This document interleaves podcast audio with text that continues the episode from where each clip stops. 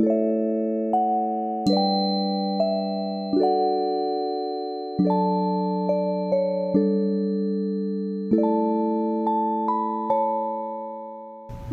迎来到手心的身心疗愈频道，我是 Musha，我是 Tanya，大家好。今天以新的名字跟大家见面。哎，对啊，我们今天是第一次用呃新的名字来跟大家聊聊天。没错，其实也陆续有跟一些学员讲啦，对啊在嗯就很好奇。但大家好像也需要一点时间适应。对，大家有时候还是将就的，那你会纠正他们吗？不会，就就是随让他们开心就好。对对对，我好像也是，对我也没特别纠正他们有的人已经会很自然而然的叫我木小哦，，真的哦，嗯，真的，对啊。嗯然后还有我的一些朋友，就是林信轩的朋友，也会叫我木笑了。对，感觉融入的好像对，好像被叫的蛮习惯的蛮 OK 我在考虑要不要回去跟我爸妈说。啊。你爸妈知道你英文哦？知道啊，哦，真的哦。对对对，但是换新名字，我还在考虑要不要跟他们讲可。是他们会叫你 Casey 吗？不会，他们会知道我有这个名字。哦对对对对对，他们可能想说换什么名字？对，他可能想说又来一个新招，对 哪一招？对对对对对，嗯，今天聊什么呢？我们今天要来聊聊关于身心灵的印记。身心印记哦。嗯，我想印记应该很多人听过，就是、呃，关于印记在很多书籍或者是很多的网络资料上面都会呃写到关于呃什么是印记这样子。很多哎、什么、嗯呃心灵印记、情绪印记，对然后身体的印记等等。家族印记、各种印记哦这样子。对那其实我觉得印记印记是一个比较呃舒服的讲法啦。嗯对，因为其实也有人把印记叫做就是一种一种模式吗？创伤，哦或者是一种一种烙印，或者是一种的这种感觉。印记我觉得算是一种，就是他他在讲的其实就是一种标记的感觉。对，那有的人会把它讲成伤疤啦，或创伤啦这种。这样听起来确实是有点对，虽然意义上是没有差很多，没错，但是听起来印记还是舒服一些。嗯没错，对，那印记呢，基本上它会分成几种啦，嗯。一种就是像刚刚你讲的那个情绪印记，对，那这个情绪印记它的呃，它会烙印在我们身上的源头是来自于我们从小到大呃累积的，然后没有流动出去的情绪，嗯。对，比如说你在小的时候可能被惩罚啦、被责备啦，或者你遇到一些很伤心的事情、很生气的事情，那在那个当下，我们可能呃，可能当时我们还不知道怎么去应对这些情绪，嗯所以那个时候没有很好的去流动那些情绪。嗯那那些情绪呢，没有被流动，它也不会不见对，它就会烙印在你的身上，嗯然后就会变成印记。嗯所以这个是情绪印记的源头。对，嗯有点像内在小孩的感觉。对对对，其实印记就是内在小孩没错。嗯对，所以每一个印记它都会是呃一个内在小孩，嗯对，类似像这样的感觉那。我可能有个幼儿园呢，你可能不止一个幼儿园。一个国家的感觉。对对对对对，因为每个人都有吧。每个人都有，每个人都有每个人都有一个国家啊。OK，对，就是每个人都有很多很多的印记，因为、嗯呃，如果你小的时候你有情绪的时候，你的父母、或者在那个当下你是有很好的把这些情绪流动出去的，嗯那那个情绪它就不会变成印记烙印在你身上。哦对，所以会烙印的只有那种你把它压下来的，或者是你你你可能当时在，比如说像我小时候，我小时候我每次要哭的时候就会被我爸骂，哦，他们是不允许你哭闹的。对他会觉得很烦。哦，对啊，现在父母，对不对？应该说以前那辈以前那辈父母，因为他们可能工作压力很大，对你回去还哭给他看，他就 他就很愤怒啊。然后，但是小孩子，当你被骂，你要哭的时候，你被骂的时候，你会缩回去。对你就会缩回去，然后你就会变成冻结，嗯对，然后那个情绪能量就会冻结在你的身体里面，哦对，所以很多人长大之后，他反而是有有一些比较，我遇过蛮多个案是连哭都哭不出来的，他已经冻结到结冰了。对他已经结冰，然后没办法，就是那个情绪已经是呃 touch 不到了，完全就是有点断连接这样子的感觉。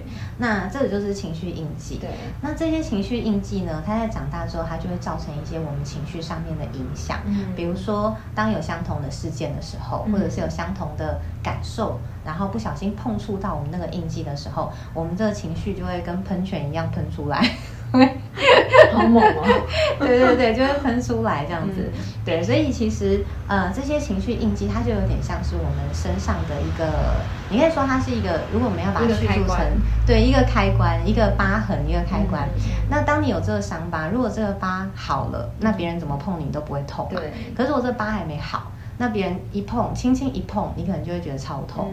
对，所以这就是情绪印记。如果你小的时候有一些呃累积，对对，那别人可能轻轻的碰碰到，你就会有很大的反应跟情绪。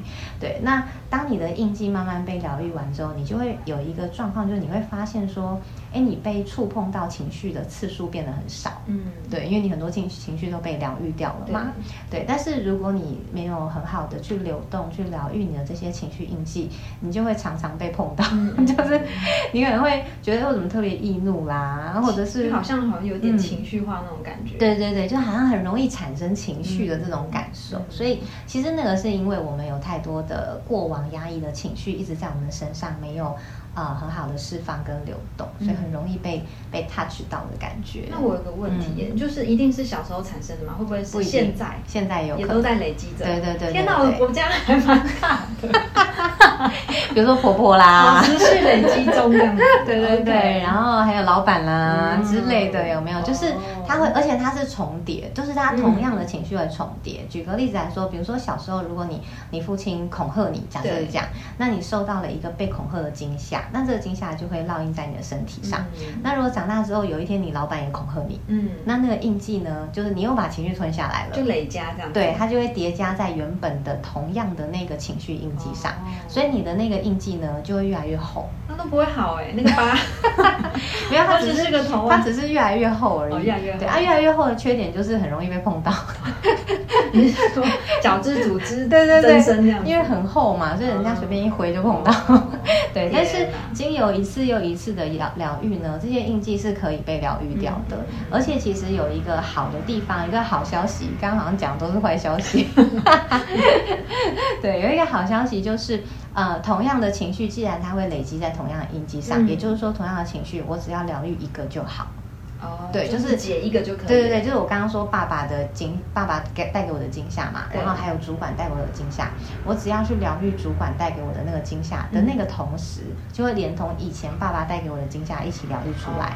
嗯，但是当然这个深度就是，如果你真的累积的很厚的话，那个次数可能就要很多次，就慢慢慢慢的代谢。对，就要慢慢一次一次一次。但但如果它很浅的话，也有可能有些人疗愈个一两次两三次就结束了。嗯，对，所以要看。那个印记在你身上烙印的深度是多深？会不会有人忘记啦？就是有可能，对啊，因为他如果没有很大影响，可是还是有个伤。对，所以我说你你可以就是长大之后有人碰触到你那个印记了，那就代表这个人他碰触到你这个印记，等于叠加上去了嘛。你只要疗愈这个人带给你的感受就好了。OK，对，就是不用一定要回到。那个当时，当然，如果你想得起来，你回到那个当时也 OK，但它不是一个绝对的规则。对，就你也可以依照现在我有的同样的感受去疗愈，这样也是 OK 的。好，那这样好像比较容易一点。对，不然还回想以前种种也太难。对，尤其是对于失忆，像我就失忆啊，就小时候 失忆女在在对啊，完全就不记得。所以你要叫我，我早期在刚开始疗愈的时候，以前我的老师都会呃要我们回去回想过往的那些创伤嘛。我真的是想不起来，走这么深哦。我有很多个老师啊，以前刚开始学的时候，等后来慢慢自己筛选。刚开始学的时候，那时候就会需要你回想，可是我真的就想不起来。对啊，真的是完全真的太多或忘记了。对，然后后来慢慢慢的，我自己在呃学习疗愈跟自己在实验的过程中，我就发现其实不一定要回到那个过去。当然，你如果可以回去是很快是很好，没错。但是我真的想不起来，其实你以现在相同的情绪或相同的状态去疗愈这个议题，其实它会连带你过去的一起疗愈出来。所以我自己在疗愈同样的印记的时候，我会发现有时候过去的某些相同的感受的画面会跑出来。对，慢慢浮现。对对对，慢慢浮现。因为我本来不记得，然后我在疗疗愈的印记的时候，我发现，哎，原来我过去就曾经累积过这个印记了。然后就会有一些呃很片段式的画面，慢慢就浮现出来。那个其实就是一起疗愈出去了。OK，对，一起流动，一起释放出去了。嗯，那这个呢，就是情绪印记。对。那另外还有一种印记叫做呃意识上的印记，就是观点的。观点印记、嗯。是说框架之类的吗？对，就是说我们可能会有一些从小到大累积的观点，比如说哦。我要很努力工作才能赚到钱。信念，对，信念，哦。嗯，信念、观点、意识都算。那这些也是印记，对，它就会，尤其这些印记特别容易烙印在身体，真的、哦，对因为它烙印在你的身体啊，就会让你有相同的行为模式。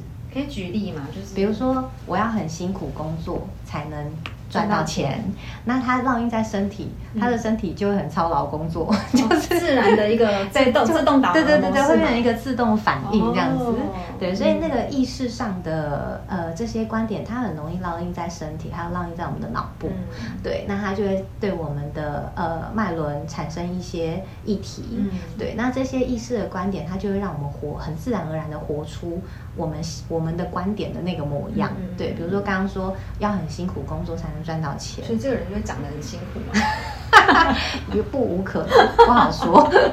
看起来就很操累，很艰苦这对样，没有啦，他就是会很很很操劳啊，然后很累啊，工作就很辛苦啊，嗯很忙啊，很用力呀、对，对就会是这样。嗯那因为每个人会累积不同的观点嘛，嗯那这些观点是从小到大养成的。嗯那通常养成的方式就是，第一个要么就是你的老师或者是你的父母给你的观点，对对他教的，他嗯告诉你说，你以后要你要考第一名，嗯，哎，考第一名的最累，因为很严格哎，因为考第一名的长大之后，他就会一直想要第一名。哦，对，他就一直想要要求很完美。嗯，要求很高，自我要求很高，然后一直觉得自己要做到最好、最好、最好。嗯对，所以这种就会非常辛苦。对那这可能就是小时候，也许他的父母只是要求他，哎，你要考第一名，嗯你要当个好学生，你要怎么样怎么样。那这个就会形成他的那个观点跟信念了。对，所以呃，会有不同的信念。第一个是父母教你的，嗯那第二个是父母没教，但他演给你看。演给我看，就是他没有告诉你要很辛苦工作才能但是他自己很辛苦赚钱，然后我们在旁边耳濡目染之对对下，对对对，但是他超辛苦，然后省吃俭用然后嗯。然后他没有教，他可能把好的都给你哦，对。可是他自己省吃俭用，你看到了，就是小朋友就会就是学习，对啊，小朋友就会看在那个环境里面嘛，所以虽然父母会告诉你说没关系，你可以吃好的，嗯。你可以用好的，你可以呃不用这么辛苦，嗯。不用怎么样。像我妈妈、我爸妈以前就是这样，就是他们自己很辛劳工作，但是我从来不用做家事，嗯因为我妈妈都说你只要负责念书就好，其他什么事都不用做。小时候就是这样子，嗯。然后后来，所以后来呢，就会，但是虽然他是这样说，他教给我的观念是这样，嗯。可是我看着他们就工作很辛苦啊，嗯。就什么都要做啊，嗯。对，所以就会导致我长大之后，我就会非常辛苦的工作，跟我认为我应该要什么都要做。那我有一个 案例想要问，就是对，那像我妈都会说不要乱花钱，但她自己买很多。所以你现在知道你像到 OK，一语惊醒梦中人。对，所以就变成你也买很多，有没有？没有在，所以他教你，有时候那个话听听就好。我 想听，想听。对，因为你会看啊，对。那个小孩子他在那环境里面，其实他根本没在听你讲话，你知道吗？他在看你的行为，对，然后他看到你就是乱花，一直乱花钱，即使他告诉你说要存钱哦，嗯。你还是会当没听到，因为你看到就是一直乱花钱，我也跟对对对对对你就会跟进这样子。那这也是一种信念，就是有各式各样的这样子。所以第二种就是父母他直接就是演给你看。太好笑了。OK，突然一语惊醒梦中人，学得很精辟。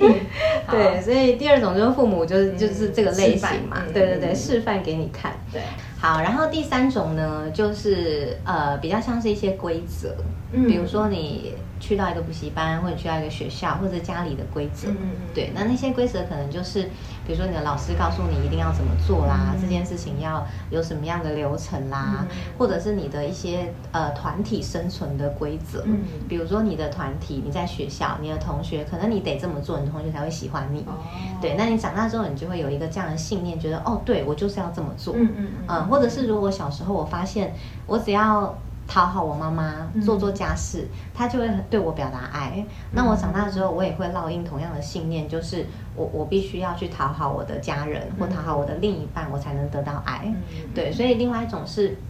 呃，生存的法则，然后或者是一些学校、家庭里面的一些规则、嗯潜规则，嗯对，然后规矩，那当然还有社会的框架，对就社会文化下的框架，比如说要稳定工作啦，嗯对你妈可能没这么说，可是老师一直告诉你工作要很稳定啊，要怎么样啊，嗯那它也会变成我们的信念，嗯对，那它只要烙印在我们的身体上面，我们就会形成这样子的行为模式，嗯直到你发现它，嗯嗯，对你只要发现它，其实你就可以有意识的改变它。对就是你就因为你就发现了嘛，所以你会有就可以开始有意识的发现，哎，你又走在这个行为模式上，就是那这种你有一天就可以。有一天突然发现，哎，跟错人了。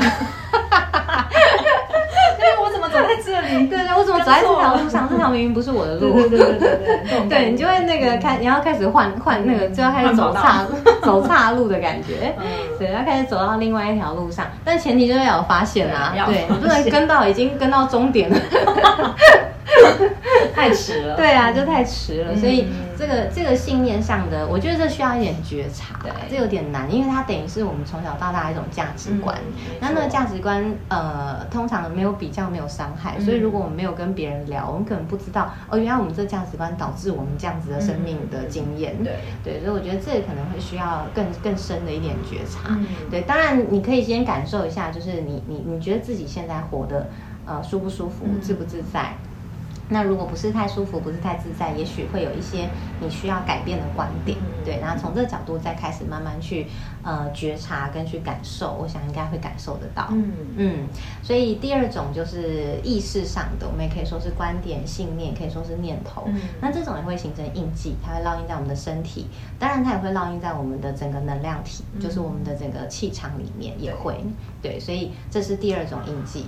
然后第三种印记呢，就是呃，我们可以说它是家族印记。家族哦，嗯，家族印记就是家族的传承，就是祖先留下来的祖先，然后你爸妈，然后阿公阿妈之类的，就是你可能父系家族会有一些共同印记，嗯那母系家族会有一些共同印记。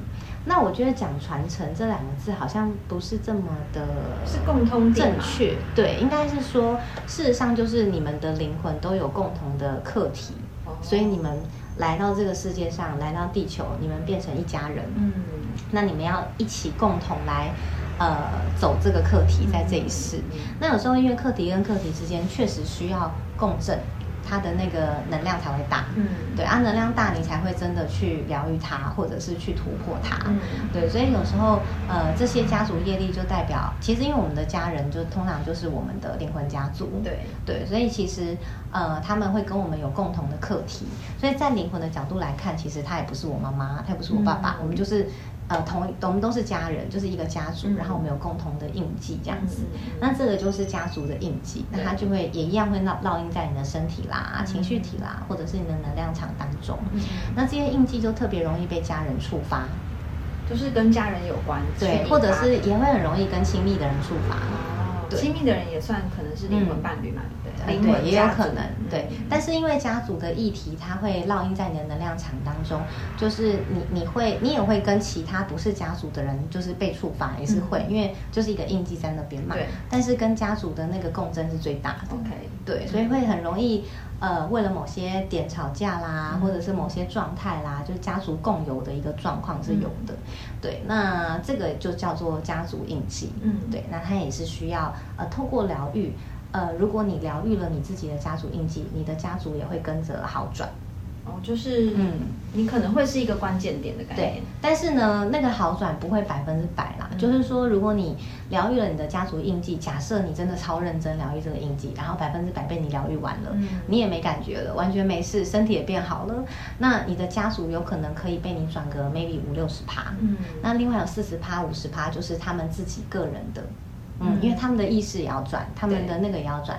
如果他们当然很有智慧的转了，那 maybe 就百分之百。嗯可是有很多家人可能还卡在那个他自己的课题里面，那就是他要为他自己的课题负责。嗯对，所以我们再怎么转，我们可以百分之百转掉自己的。嗯那家族的大概也会被我们转化个百分之五十。嗯对，但这个这个帮家族转化的意思，不是指你要去帮你的父母或者去疗愈他们，不是，是你疗愈完你自己的同一个印记，他们就会跟着在能量上被转化。共振的能对对对，他们就会自然而然在能量上面，他们会跟着转化。嗯。对，所以第三种叫做家族印记。嗯，对，那第四种呢，就是灵魂印记，灵魂印记又是什么？就是大家一定有听过前世今生，哦，对，嗯。嗯，上辈子带来的啦，哦，嗯，就是你上辈子可能。呃，有一些经经历啊，我想很多人好像都会对前世很好奇嘛，你有去探索过你的前世吗？有啊，很多次，真的哦。然后你你有什么角色过吗？很多哎、但是因为到后来我就没有在没有在 focus 在探索前世这件事了，嗯因为后来我就发现呢探索呃意义也不大，就只是满足我好奇心而已。会不会是你刚刚说的？其实嗯就是有你这辈子开始去转化，其实之前的也就转化了。对，其实是没错嗯，它因为它印记是重叠的，嗯所以你只要从这辈子去转化就好了。其实真的不用管前世对。但是确实有一些有一些印记是你灵魂就带下来，所以你会有一些莫名其妙的，我们可以说是一种习气，习气哦。对，会有一种惯性。怎，样子的习气？那这种习气跟惯性，可能就是你的家族也没有，可是就是你有，你是说，比如说我嗯家人都很柔，然后长得很 man 吗？有可能，哦那有可能就是你，对对对，有可能，或是哦。你家族都呃没有很辛苦的工作，可是你很辛苦工作，哦。那有可能是嗯你的灵魂就带下来的一种惯性跟习气，嗯。那那个就叫灵魂印记。OK，对，那灵魂印记有可能是情绪，也有可能是意识，嗯。对，就是两种都有可能。对。那它一样就会烙印在你的能量场里面。嗯对，所以印记，呃，我是把它分成这四个分类啦。那但是至于你身上的这些情绪、意识，这些印记到底是来源是什么？我觉得它不是这么重要。嗯就无论它是来自前世，还是来自家族，还是来自我小时候的经验，其实我觉得没有那么重要。我觉得比较重要的是我们要去分辨说这个印记是意识的还是情绪的。嗯啊、因为如果是意识意识的，你就会需要呃很有意思的真的去转化它，去改变那个过去的习惯。的那种行为模式。嗯对，就会很需要去改变那个过往的惯性跟行为模式。你说改变是，哎，嗯我发现我又这样了，我要怎么样去做对对对对，你就要立刻停止，然后立刻惯性转化。跟习惯很难改。对啊，很难改啊。啊所以就是，如果你发现你的是意识的话，你你这个意识，如果你要调整，你就要先从行为模式开始调，是最快的。对，尤其是很多人的惯性跟习气，意识上都会跟金钱有关啊。或跟生存有关，很多意识上都是对最基础的嗯。那这个就是会让我们一直在匮乏匮乏里面啊，或者是一直觉得，呃，好像没有办法很自在的生存的那种感受。所以其实我觉得转化意识是蛮必要的啦，嗯但那个就要那个转化就真的是要改变自己的旧有的行为模式嗯，所以。呃，关于意识上的转化是这样。那如果你发现你的印记是情绪，那很简单，你就把它流动出去就好了。哦，嗯，就不要再把它压回去了。对，因为你再把它压回去，就是呃这些情绪，当然它就会又再跌回来嘛。对就那又再跌回印记。有些人是情绪已经跑出来了，然后呢，他可能也流动出来了，但是三分钟之后他又压回来了。啊 这就么快。他只流动三分钟，然后三分钟后就觉得可以了，哦他。理智上觉得好像又应该要回去了。对对对对，然后他就又压回来了。哦可是他又压回来，就代表那个印记，你知道又被他就是嘿，又缩回去，又被他重复再叠上去了，所以他就会发现他有宣泄不完的情绪，因为他要一直重复，因为他一直喊要卡放不敢放，对，像跳恰恰一样。前进两步，再后退两步，嗯这样有没有？对，所以那个就会，你如果要流动呢，你就真的是好好的流动到你觉得爽为止。嗯。对，那呃，我觉得就是这些印记都是可以透过疗愈被被消融，嗯。然后它是可以呃慢慢的就是消除的。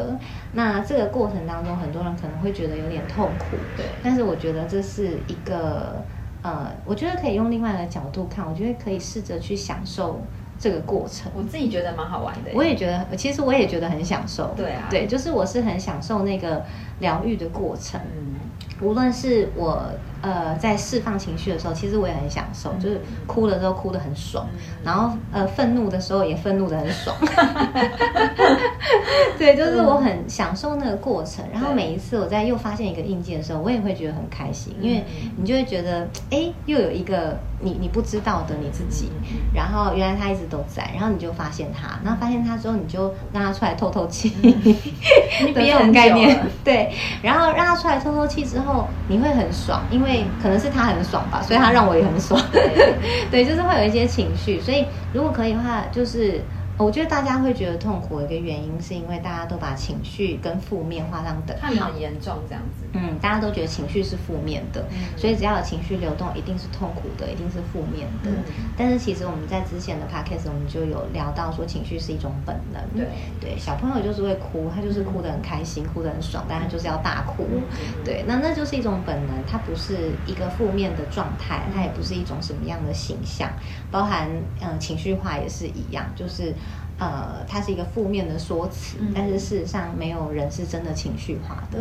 对，那个情绪化会被形容成情绪化，多半都是因为他那个火已经很高了，就是就是他的情绪已经累积到很很很很大的一个状态了，然后他才逼不得已就爆发出来。所以这时候别人就会被吓到啊，就会觉得哎，你怎么那么情绪化？因为你突然爆发了。但是那个趴数突然开很强，对对对，它本来是零，就开到一百这样子。对，但是其实我们在二十的时候，我们就要能够流动嘛，就要能够释放跟流动。所以你你如果在二十就有流动，你根本不会让它累积到一百。对，那所以就不会有情绪化这件事。对，只是因为我们东方人很经常把情绪看成是一个很不好的事情嘛，所以我们就会觉得，哎，在疗愈过程中释放情绪好像很可怕，对，很痛苦，很丢脸，这些都是限制性的信念。因为从小到大，或许有很多人告诉你情绪很。丢脸，嗯，或者是有情绪是不好的事情，有情绪是坏孩子，有情绪就不会被爱等等，这就是意识印记的。对，就是意识印记。就像以前那个很多人都会，如果你有情绪的时候，你的父母或你的家人会告诉你这个很丢脸啦，不要在外面哭啊，不要在外面怎么样，那就让你觉得哦，原来哭是一个很丢脸的事，是一个很不 OK 的事。对，所以大家就会有这种。呃，信念，那带着这个信念呢，当然我们就会不允许自己去流动情绪，对，然后会去习惯性的去压抑自己的情绪，甚至当我们在疗愈有一些情绪需要流动的时候，它流动不出来，或者是他觉得流动出来是一件很可怕的事，因为他心中带着对情绪的恐惧。对，但是其实情绪是你的本能。事实上，我们应该要呃全然的去接纳我们自己的这个本能。对，然后当你可以接纳你的本能的时候，你会很自然而然的能够流动情绪。然后你身上有很多潜能啊，也会很自然而然被你流动出来。嗯，你的爱也会被你流动出来。然后你的就什么都会流出来。对，满满的流，跟涌泉一样。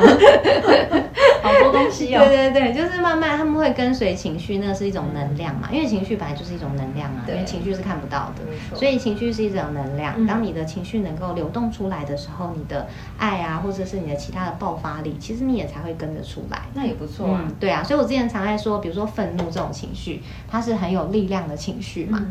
那所以不允许自己愤怒的人啊，就代表他把他的力量通通都缩回去了。嗯嗯，所以他也会没有热情。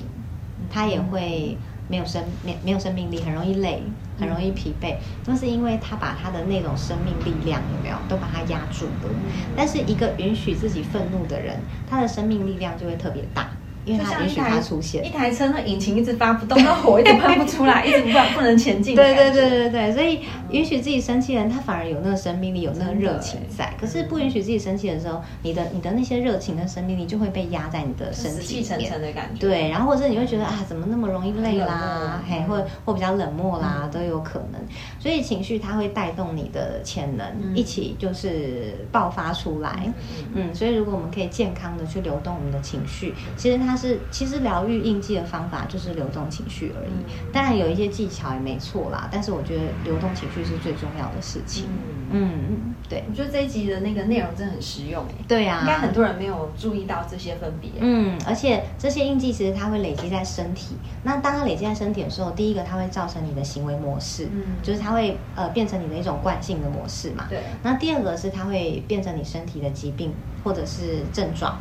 或者是体型。嗯，对，像有些人一看就是很壮，特别的我说我庞大，我以前，对，就肩膀特别宽啦、特别壮啊，那也都是一些印记导致的。像身体的一些痛啊，对，疼痛啊，不？舒服也是，那就是累积在身体的印记。嗯那有些印记累积在情绪，那它就会让你特别容易产生情绪啊，你就会发现自己情绪好像容易被勾起啊，嗯或者是呃好像不是很稳定啦，或者好像起起伏伏的很大啦，这样子，就是因为这些印记累积在你的情绪。嗯那如果这些印记累积在你的能量层，累积在你的整个能量场跟光体里面的话，当然你就会很容易去呃共振，嗯嗯，到到某些地方，或者是呃跟某些人接触，你就很容易让别人跟你有相同的印记的人，然后不断的去去共振出你的这个印记。嗯对，所以呃，它有可能烙印在身心灵对我们身体的影响，然后对我们行为模式的影响，对我们情绪的影响，还有对我们整个能量层的影响。嗯但是能量层的影响还有一个很重要，就是它也会影响你的际遇。际遇是意思嗯，就是你的，哎，怎么说？机遇要怎么翻译？就是，机遇是你你你所可能遇到的一些对对对对事物的这对对对对些经历，对对对，就经历经历经历，对，它也会影响你的经历。就是呃，比如说你你的能量场里面的印记，如果都是很具攻击性的，对那你有可能就很容易遇到攻击性的人，哦或者是有人来攻击你嗯之类的这好可怕哦，或者是你会很常打破东西，嗯因为这都是攻击性的能量嘛。那如果你的能量场里面都充满爱，你就会遇到很多人是充满良善的，嗯很多人是充满爱的。对对，所以能量场跟光体，我觉得它里面的印记，它还会影响你的呃整个生命的品质。嗯对，我觉得它会影响我们生活跟生命的品质。嗯嗯哦，那当然要好好疗愈一下，不然对我这辈子这么短，对不对？没错，那我们下一集就可以嗯来更仔细一点的聊聊关于七脉轮的印记。嗯。就是针对不同的脉轮，然后他们可能会累积的一些对，然后还有造成成你的一些身体的症状啦，嗯。或者是情绪的议题啦，我们就可以一个脉轮一个脉轮来聊。因为呃，脉轮系统其实我觉得它是整理的非常简简单，嗯。对，它有点像中医这样子，只是中医它讲的是非常多的穴道嘛，嗯。那那些穴道其实就很复杂很多，但是阿育吠陀的脉轮系统，它就是把它整理成七个脉轮，对对，所以我们从就等于是七种分类的概念，它把你的身体分成七个部分，嗯。然后把生命的课题分成七七种类型，嗯。那七种不同的情绪跟反应模式，嗯。所以基本上呢，我觉得从脉轮系统去聊，它是一个很好的整理，嗯对，那也会也也是比较简单的啦，哇，太好了，嗯接下来真的是有得了了。对，那我们就从下一集开始，我们会先从海底轮开始，就是我们的第一个脉轮，最重要的脉轮。海底轮要平衡才会有钱，的很重要吧？一定要。好，那我们今天就来到这边喽，拜拜